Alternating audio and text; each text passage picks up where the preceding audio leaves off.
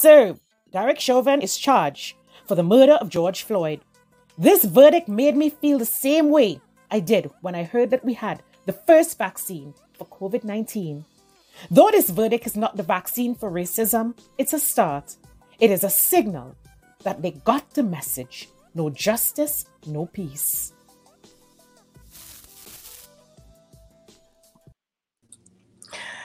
Hey guys, it's your girl Basha. Welcome to Ask Basha. It's our third and final episode in our series, I Can't Breathe. And today, justice was served. The verdict is in, and Derek Chauvin is guilty for the murder of George Floyd. For several weeks, Chauvin and his legal team tried to convince us that George Floyd was an addict with a bad heart. And the fact that Chauvin had his knee on Floyd's neck for at least nine minutes had nothing to do with Floyd's death. Today, the legal system took a stand and said enough is enough. I'm joined by some phenomenal queens.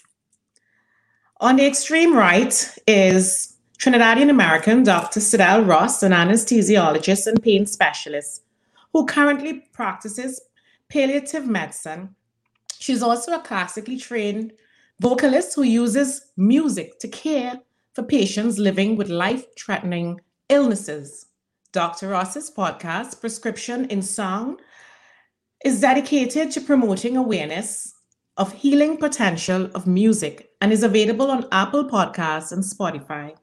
I'm also joined by Tanzanian Mrs. Maua Mosha Allen. Welcome. She's a freshman on the panel, and we're really happy to have her this week. She's a public health specialist who is currently serving as a biostatistician at a pediatric hospital research department.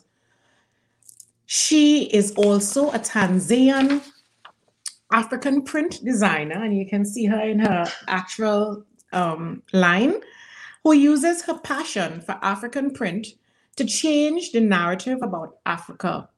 Her work is available on YouTube under Ma Africa Styles, so check her out. And we'll have a lot more about my panelists, my commentators, in the article associated with this podcast on bashapowell.com, as well as later on, we'll get to talk more about that. Before we get into it, I want to remind everyone that the Ask Basha podcast is streaming on Spotify, Spotify sorry, and iTunes.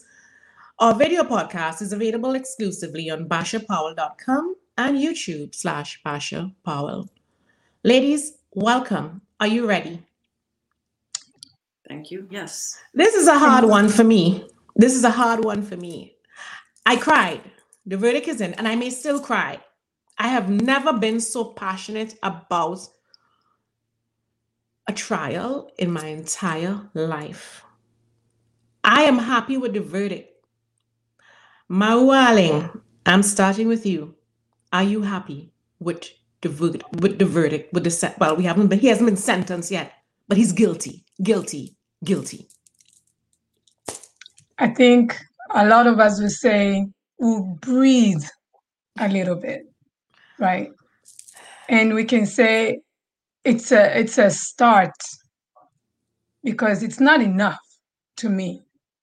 I think it's a start. So I can start there. That's my first reaction. Dr. Sidel Ross, how about you? I agree. I I remember sitting in front of the television uh, television with bated breath hmm. as as the judge came on and you know he opens the envelope and and yes yes i i was able to breathe a sigh of relief i literally i remember kind of collapsing because mm-hmm. i was tense all day um it is certainly uh, I, I, believe it is a start it is a, a step sort of a pivot mm-hmm. in in the right direction um, we still have a lot more work to do. Mm-hmm. But just to, to briefly answer the question, in short, yes, I am happy. Yeah. I am happy as well. You know, um, I'm happy. I can leave it there. I'm I'm happy. You know, um, this is a hard one because, you know, let's start with the prosecution. They did an excellent job. I'd like to congratulate them. I um I was moved to tears when they closed their argument by reminding us that George Floyd's heart was not big. Derek Chauvin's heart was too small. Mm-hmm. And that will forever stay with me as a closing argument. It would forever stay with me. I feel like anyone with a moral compass, regardless of your race, anyone, anybody with a moral compass would understand how fair this verdict is. They'll understand that if Derek Chauvin can be afforded a fair trial for murdering a man, then George Floyd should have had a fair trial for $20 that was allegedly counterfeit. You agree with me? Sure. Absolutely. Um, Dr. Ross, you've been a part of this special since part one. You know, mm-hmm. we we once this trial began, we collectively we agreed that this is the direction that we needed to go in. You know, a lot of people declined to be on this panel. A lot of people for for many reasons, and I'm not judging. Some people can't handle the topic yet. Some people can't come to terms with it. Some said that they would break down and cry. Whatever it is, the trial, it for me, it was worth the risk of whatever I had to lose because you know this trial is larger than the trial itself. It's it activated the activists and those of us who were sleeping, myself included, and trying to be politically correct. For those of us still sleeping, I'm really concerned for you because Chauvin might be headed to jail, but there are many more Chauvins out there. Will you agree with me? Are you all concerned about a backlash? You know, Maua, what about you? Do you think that this is a sign of great things to come? Um, the dawn of equality, or should we be concerned? Well, I can tell you this. I am I remember having to take my son to one of those marches where I live in the town that I live in. I live in right now. Yeah. And it, it saddened me that I had to do that. And he is he was 10. Yeah. Then. Because mm-hmm. that was a year ago. Hmm. And having to explain that to him and I'm sure maybe we'll talk about this uh, a little later because coming from Tanzania, where everybody is like me, right? And we have police who literally hold batons and we negotiate with police. Do you understand? So yeah. it's it's a huge difference. Huge yeah. difference. And I, I start to think and question what is best for my son? And I think mm-hmm. every mother will have to ask that question. You know, every mother of a, a black child, or they have to ask that question.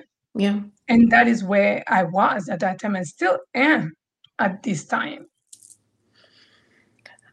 Um, Dr. Ross, while this verdict provides validation for the Floyd family, it provides us with the acknowledgement. I still feel that it gives us some acknowledgement. Acknowledgement. At least we're being heard. You know. Um, but where do we go from here?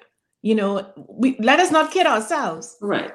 It's not going to stop hate. And and right. as Maua just said, I want to pick up on what she said. We, every mother, myself included, two black sons, black husband have to be concerned. And hey, hey, the Asians need to be concerned too. Let's let's not forget about other people of color who thought they were safe. Mm-hmm. Where do we go from here, Dr. Ross? Yeah. I mean, that's the question that I think is on is at the forefront of just about everyone's mind now. I mean, we I think most people understand that this is not the end. It doesn't stop here. And history has shown us that every time we seem to make some progress, there's always a backlash. there's always some force that, that stands in opposition to the progress that we make. Mm-hmm. Right? But but here's one thing that I find encouraging. You see the the will of the people and the voice of the people. I've come to realize that that is powerful. Hmm. When people get together, people who really want to bring about positive change and people who are interested in seeking the truth and learning the truth, and people who really want to advance the good of society and want good for all of humankind. Mm-hmm. I believe that those people, when they stand in solidarity, can do the work that we still need to do. It's we, it's been over four centuries that we've been in this kind of situation, dealing with social injustice, racial inequity. But there are people of all races, Mm-hmm. all ethnicities, all backgrounds, all walks of life who are who appear to be willing to do the work to be And I'm very- anti-racist. Yeah, I'm very proud of them. Very, very proud of them. You know, um, for me, I think that it's important for us to identify the steps we need to take because we have a lot of procrastinators on hand. And if the shoe was on the other foot, well, hey, hey, hey, I want to see people speak out.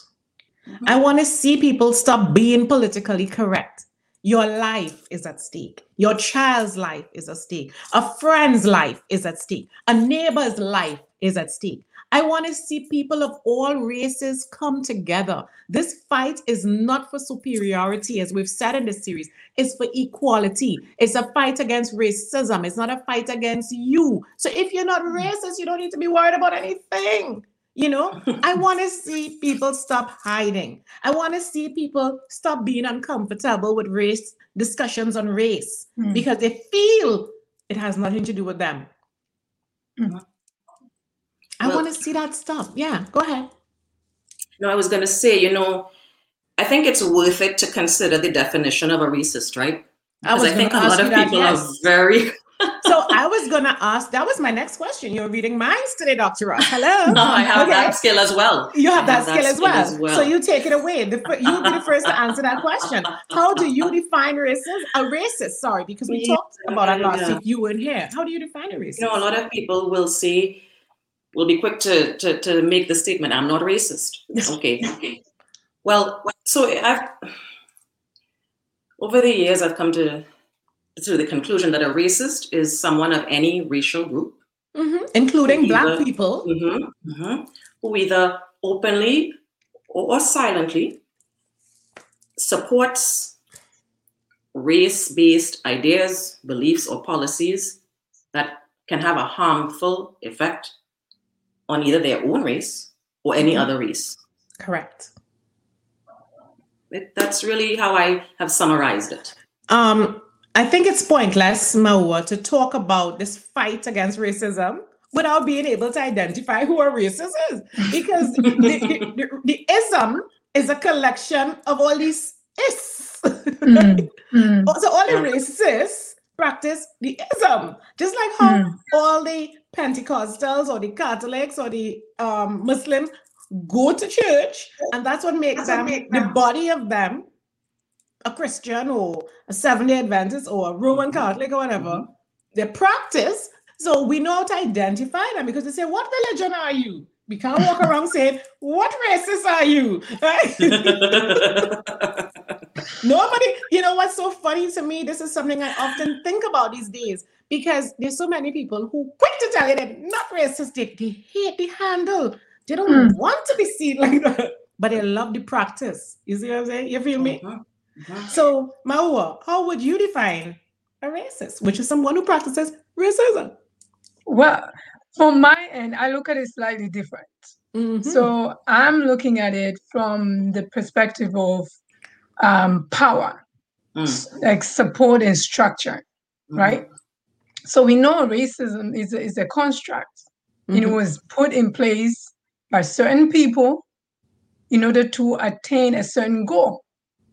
So so before I can say, you know, anybody can be racist, I have to understand do they have the power to enforce and mm. to support yes, that practice? Let them so know. Eh, right. So that's why I mean I, I I hesitate a little bit to say, okay, to say black people are racist. I can say they're prejudiced for sure.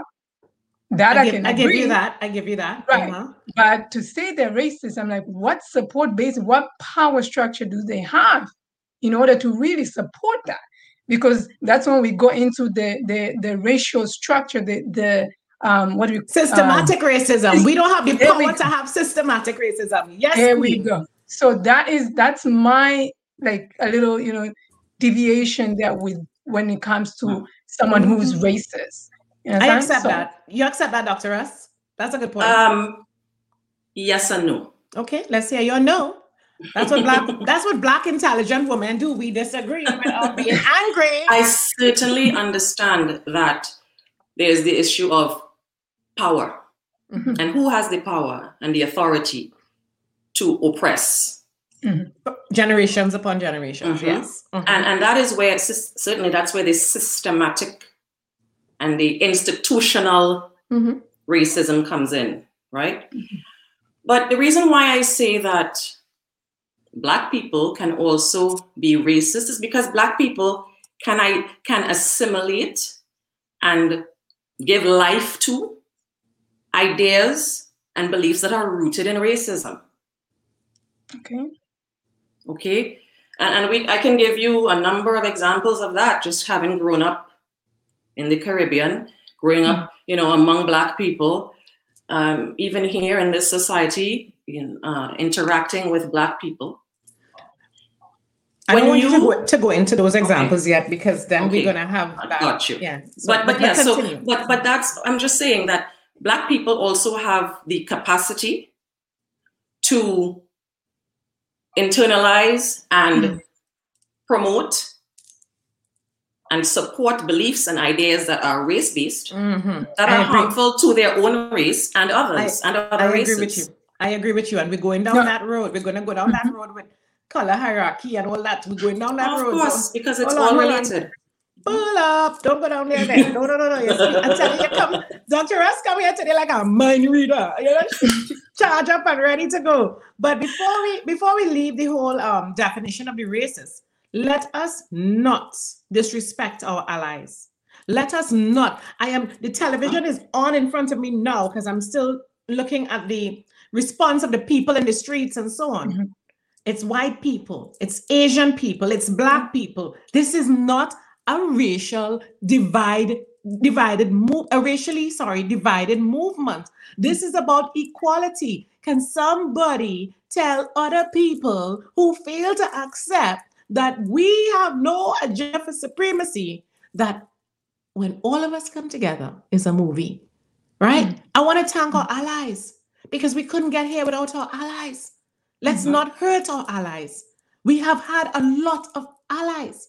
How will you define an ally, Maua? So for me, an ally, as you mentioned, I mean, the, we we cannot we cannot do things on our own. An ally is someone who is in full support of me being human and having the the human rights, like all the things that they want for themselves, their children, their family. Mm-hmm. You know, equally they want the same thing for me. Mm. If someone can can relate to that level mm-hmm. without saying, "Oh, I have a black friend," or you know, I have, have one black you know, friend, that special thing, right? Mm-hmm. Without having to go there to me, that's someone who's an ally, who sees me for me, who sees my child as little as they are and as big as they will be, not as a threat to their lives, not as a problem, but rather as a friend, as someone they can work with equally. That is an ally. Excellent. Dr. Ross, over I to agree. you. I agree. I, I believe that an ally is someone who's committed to to doing the work to, to fight against race-based ideas, beliefs, structures, mm-hmm. policies mm-hmm. that, that only serve to mm-hmm. to perpetuate racial inequality and racial inequity. Yeah. So then that involves a coming together of people of varied races, of all races. And I and I want to say a heartfelt thank you to all our allies. I want to say that we see you. We are not going to leave them out of this discussion. This is not a, pan, a panel of women coming together to promote the agenda of, of one people. We see our allies, we embrace our allies, and we walk with our allies. And so we, we, we want to dispel this idea that every person is racist because they're not black. That's not true at all. You know, there mm-hmm. if we could not have gotten here a verdict like this. You know, there were four white men, or, or so I understand, on, on the jury and so on, because it's time for us to see humanity and not see mm-hmm. race. Okay, mm-hmm. so I want to touch on something. You were going down that road, Dr. Ross, but I'm going to take the first question to Maua. Maua, you grew up in Tanzania. And what was your experience as a Black girl growing up in Tanzania? Did you experience racism there? Um, was there a color hierarchy in your culture?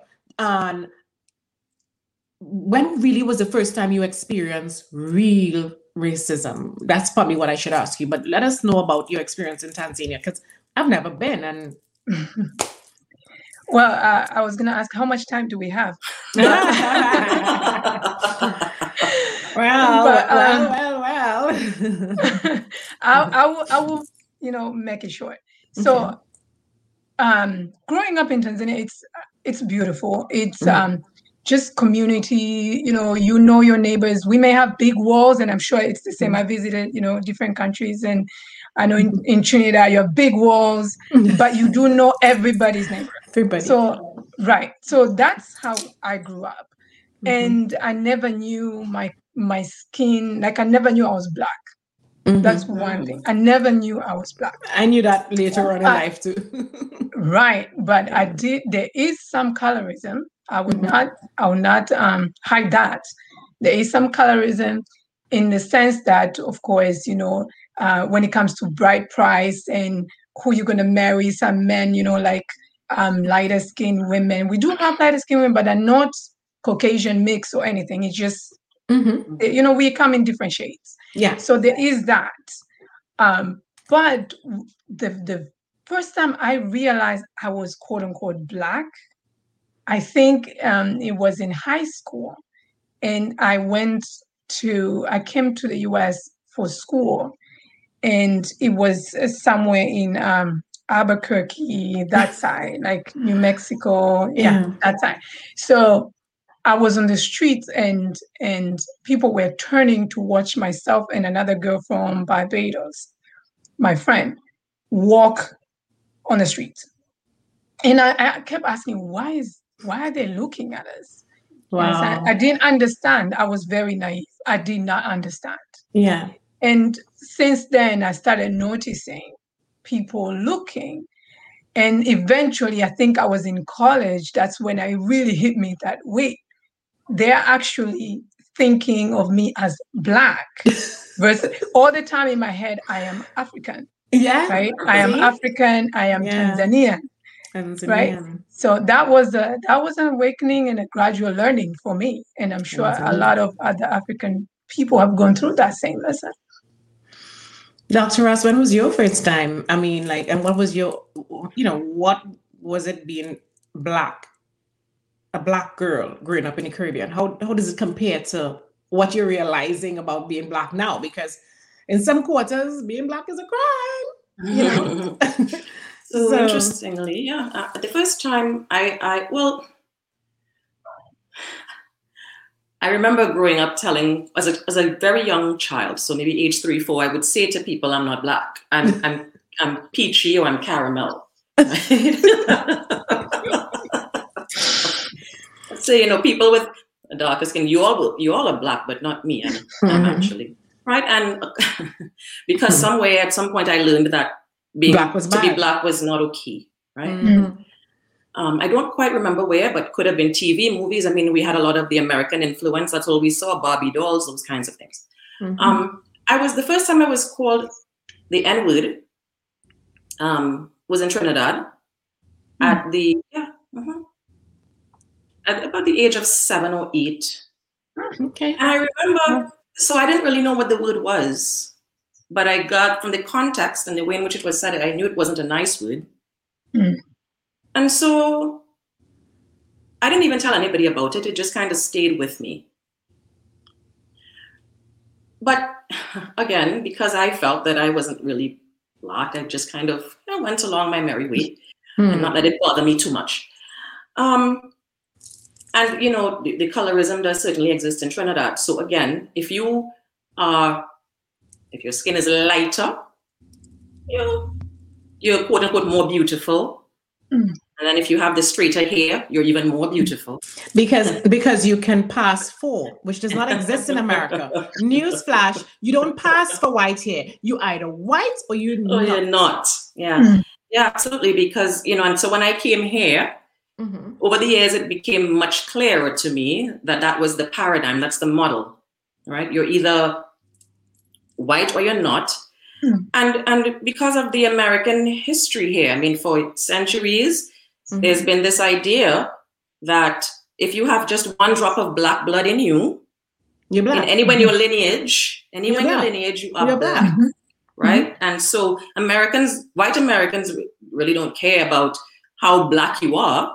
Hmm. Black is black, Right. and so and that's just the way Not, it is. not to mention beautiful, but carry on. yeah, black is black, right? and, and- certainly for the racist white Mhm. American, if you're black, you are inferior. Mm.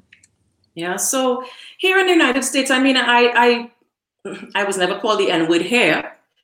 Um, but I have been the victim of, you know, microaggressions and, and race-based prejudices when I look Mhm. back in my on my history here in this Mhm. country, in academia, um, in other aspects of life. But but in academia, is- that's what I've been doing for most of my life here in this country, and and it was certainly present there. Mm-hmm. Mm-hmm. Yeah. Yeah. I mean, my my recollection again, I am one who admitted that I I wore blinkers for many years, and the truth be told, I think I had to wear blinkers because as a dark skinned black woman, I somewhere along the line, I think it, you know, male members of my family would have put this in my head that I knew that I remember one saying to me that um, a black woman is not seen, you know, she's heard. Mm. So make sure you, when you open your mouth, you're seen. And I remember that staying with me. And I remember, and I thought back then, based on my experience, because I had an overloaded, I had, I had an overload of confidence as a child. I don't know where I got it from, but I thank God that He, well, I shouldn't say that. I thank God that He gave it to me. Mm. It caused me to wear blinkers so I didn't see certain things or hear certain things. And perhaps if I had seen and heard, it would have held me back. You feel me? Mm. I would not Mhm. have gotten to where I needed to go. I, I I I operated with the mindset that if I was educated enough and I was bright enough and I was charismatic enough, none of that would reach me. I just need to, you know, if I had all, if I was armed with all of that, I'm on my way up. And then I got to America. And they served Mm. it to me well, you know. Um, still hasn't broken me because you haven't, you, you know, you didn't make me, so it cannot break me. I I just started to understand it, but it didn't break me. I thank God for my Caribbean upbringing because that gave me the base that I needed, where I still believe that, like many people who achieve great things via academia or athleticism or music and so on, that I could live my best life. I can create the life I want, and that you're not going to dictate what my, the color of my skin or my race um, Mm. is is is is is gonna is how it's gonna affect me. Nobody's gonna dictate that to me. So I always felt that. Um, but I I I think it's because I wore blinkers. I, I know that for sure after the the the the, the impact the trial had on me, the, the not the trial, but the death of George, the murder of George Floyd had Mm. on me and, and everything that ensued there thereafter. I was wearing blinkers. I was one of them. Yeah. And then I came to America, the land of the free. Um, I want to go back to the George Chauvin sentencing, um, just to say that it, you know it's just one hurdle. You know, I'm not gonna kill myself. I'm not gonna fool myself into thinking that this is it. We've arrived. I have Mhm. learned not to do that in the United States of America. But I love the fact that the prosecution made it clear that, excuse me, Derek Chauvin is on trial, not the police force, because mm-hmm. there, there are elements in our society that like to project the idea that people are out there marching because they want to um, disband or defund the police force. And that's not, I, I speak for myself and you all can speak for yourself. That's not what we're trying to do. We want a police force that is giving us good policing. We are aware that there are bad apples in the bunch mm-hmm. and we need to weed them out. We need to get rid of them, but we don't want to force disbanding. We are very respectful of law and order. And, and it's just that law and order and um, social prejudice are not the same things, you know? Mm. I don't think anybody wants the police force disbanded. You know, mm. we, we want to get to a place where we're not here to support criminals. What we are asking for is that Black men, men of color, women of color are not killed in routine traffic stops. They're not mm. killed in a visit for some domestic matter. We mm. just, is that too much to ask? I've seen I've seen on video white people beat the police, get in the car, drive up, and the police driving behind them. They don't touch them. They don't shoot. They don't. They don't mistake their gun for their taser. The taser mm. for their gun. None of that happens. So you can't tell me that you know. So, so for me, I don't want to see that because we've seen where a man went on a rampage in Atlanta in the, in the, in the, Indianapolis, Colorado, blah blah blah. These people are alive. They get a free trial. So a twenty dollar bill should not have re- resulted in a man's a police officer's knee on a black man's neck. That's all I'm saying. Mm-hmm. But justice was served. Um, justice was served, and I am very happy. I mean, I it's so weird to me that we are we we were all brought up in different territories, right? Um, myself and Dr. Russ were brought up in the Caribbean. You were brought up in Tanzania, but yet you come to this country, and some people were brought up in Vietnam, brought up in India, and you just you're put in one barrel mm. when it comes to justice, when it comes to the approach of of law enforcement. You know, listen, Slavery done long time. Mm. Centuries ago. You're not gonna, you're not gonna tell me how I should think about myself. I honor our ancestors and for what they went through, but I'm not my ancestor. Receive that. Mm. It's a good day in America. Mm. I think it's a good day. I want to remind everybody to follow you guys on your respective social handle. Maua, tell us where they can follow you on Instagram, and they're going to see it in this article, but just tell them. Yes, so you can follow me on Instagram under the handle Ma Afri Styles. And that's and, where they'll find your designs as well, right? Yes, that's where they well they can find my designs at um, the website www.maafristyles.com. So and I keep it simple. It's in this article as well. So yeah, yes. I, I, like that. I'm feeling that head wrap. I need to get me some of that. Mm-hmm. Well, that's my style. yeah, yeah, I love it. I love it. And Dr. Russ, where can where can they follow you and check out your website? Sure, I'm at uh, so uh, Instagram. My handle is Sidel Ross MD. Mm-hmm. So first name, last name, MD, and um, SidelRossMD.com. Right, and both and both um, commentators in um, social handles as well as websites. They're in the link of the article associated with this broadcast on Basha blog. Yeah. Um, ladies, thank you for joining me. This has been a, a really challenging show to do because I literally came into the studio as soon as the verdict was given, full of emotions, didn't know how I would get through it. I didn't even know how you all were going to present yourselves. I know that it's been an emotional year for a lot of people of color mm. and our allies. Um, this is the reason that we created this broadcast. You know, as women of color and as women, we have an obligation to lift each other up. Instead, we are being taught to to tear each other apart, to dislike each other based on race, color, the color of our skin, difference of cultures. Um, we can be more effective together. This is a fight for equality and against racism, not against each other. You know, acknowledging my beauty, my worthiness, my power does not take away from yours. We can all be beautiful. We can all be powerful. You know, the same God that made me made you, and the same God that made you made me. Slavery mm. ended centuries ago. So clearly, you did not get the memo. While we honor the pain of our ancestors, we're not our ancestors. But I can't help how you see me, but I'm damn sure I can see myself the way I want to be seen. Receive that. So I'm going to teach you how to treat me. You feel me? Guilty, mm-hmm. guilty, mm-hmm. guilty. Be careful what you say about another human being because it takes one to know one. When you begin to show empathy and concern for the fight against racism, then all lives will matter. How about mm-hmm. that? Guilty, guilty. Thank you for watching. Thank you for listening. We're